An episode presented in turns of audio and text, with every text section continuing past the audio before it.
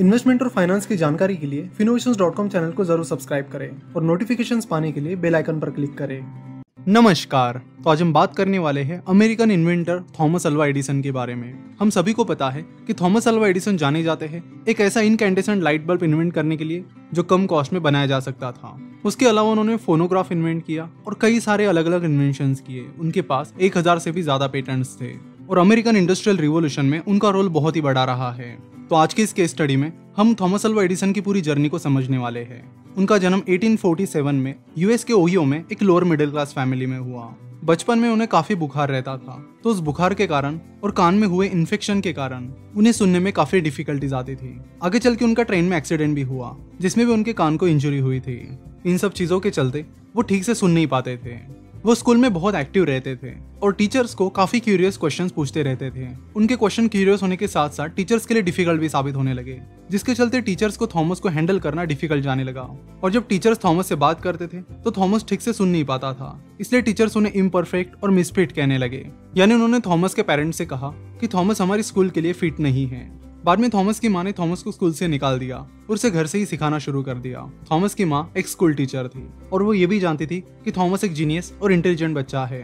Thomas Alva Edison के बारे में एक स्टोरी काफी पॉपुलर है। वो स्टोरी कुछ इस तरह है कि थॉमस जब स्कूल में था तो स्कूल से वो एक दिन एक पेपर लेके आया। उसने वो पेपर अपनी माँ के हाथ में थमा दिया और अपनी माँ से कहा कि टीचर ने ये पेपर दिया है और कहा है कि ये पेपर तुम्हारी माँ को दे दो और उन्हें ये पढ़ने के लिए कहो।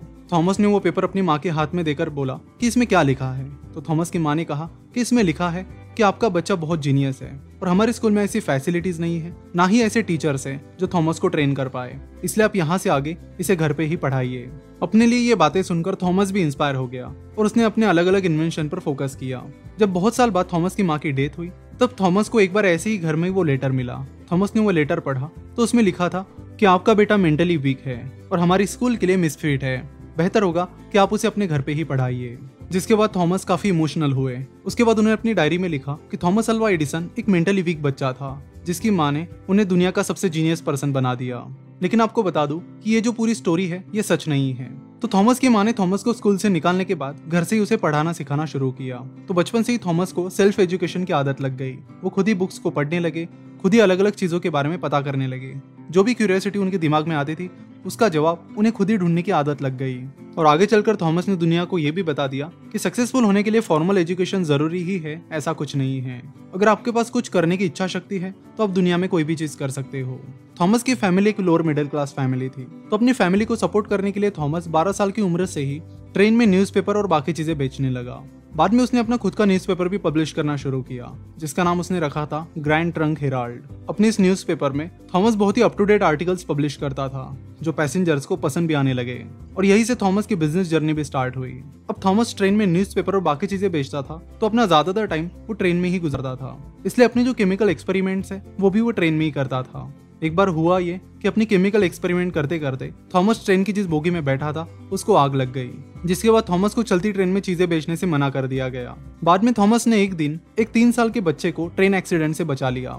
थॉमस ने उनके तीन साल के बच्चे को बचा लिया, इसलिए उस बच्चे के पेरेंट्स काफी खुश हुए और उस बच्चे के पिता ने थॉमस के इस बड़े काम के बदले में थॉमस को टेलीग्राफ ऑपरेट करना सिखा दिया और उसके चलते ही थॉमस को टेलीग्राफ ऑपरेटर की जॉब मिल गई।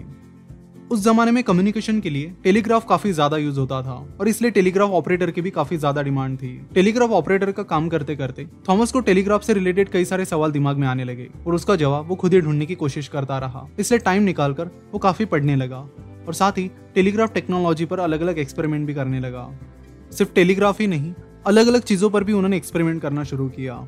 बाईस साल की उम्र में उन्होंने एक स्टॉक टिकर डेवलप किया।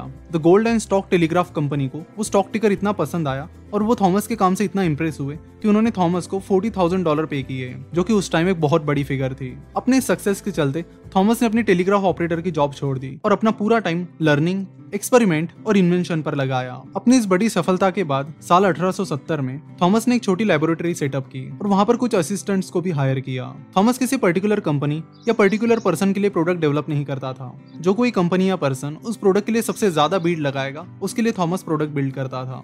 थॉमस ने अपने कई सारे inventions western union telegraph company को बेचे थे और कई बार उनके कंपटीटर को भी बेचे थे। टेलीग्राफ टेक्नोलॉजी में भी उनका योगदान काफी महत्वपूर्ण रहा है। उन्होंने क्वाड्रुप्लेक्स टेलीग्राफ बनाया था जो एक ही वायर से दो सिग्नल्स को अलग अलग डायरेक्शंस में भेज पाता था। रेलरोड बिजनेसमैन जे गोल्ड ने इस इन्वेंशन के लिए थॉमस अल्वा एडिसन को हंड्रेड थाउजेंड डॉलर पे किए थे और साथ ही और भी कई सारे बेनिफिट्स दिए थे। अठारह सौ सतहत्तर में थॉमस ने साउंड को रिकॉर्ड करने की एक मेथड डेवलप की और उस डिवाइस का नाम उन्होंने रखा फोनोग्राफ। आगे चलकर फोनोग्राफ काफी पॉपुलर बना जिसके चलते थॉमस को नेम और फेम भी मिल गया।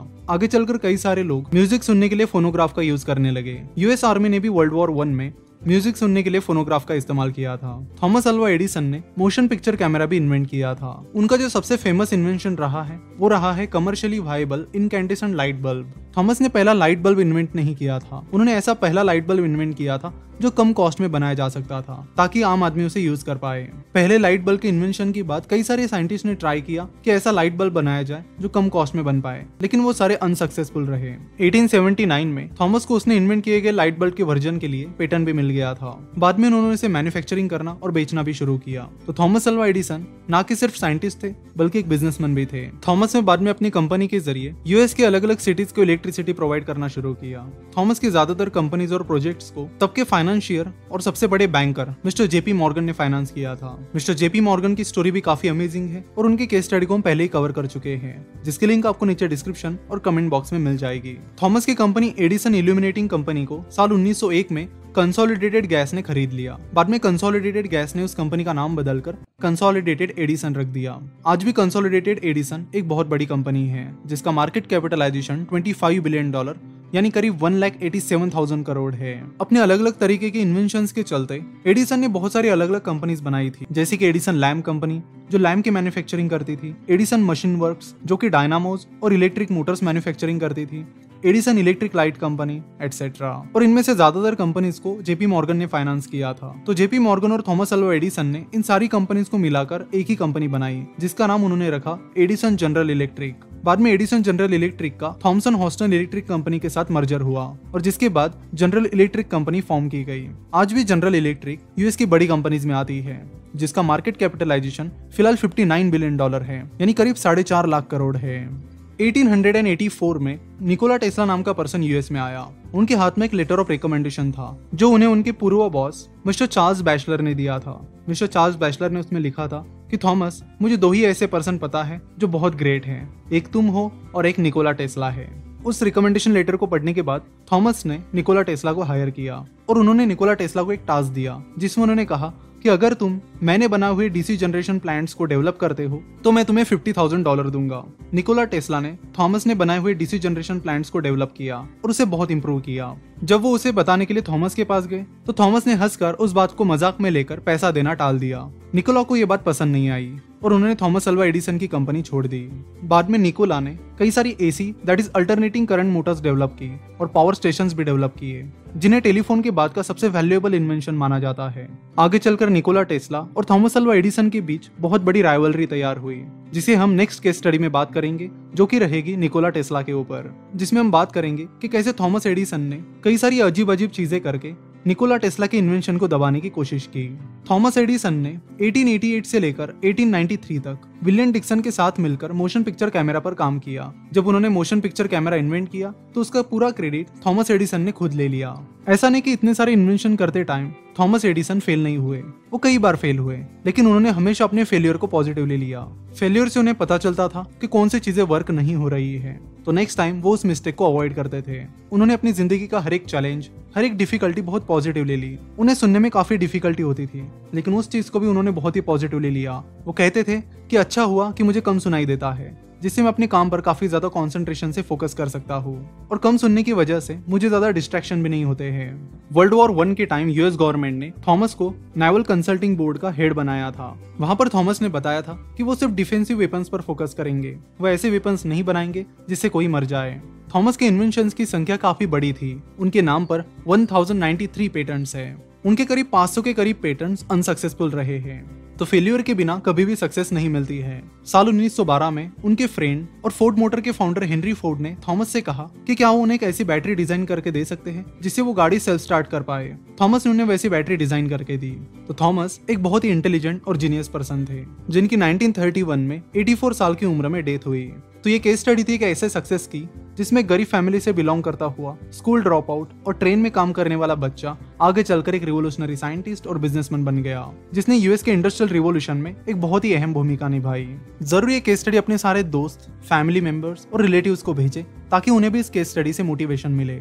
आपको ये केस स्टडी कैसे लगी हमें कमेंट करके जरूर बताएं।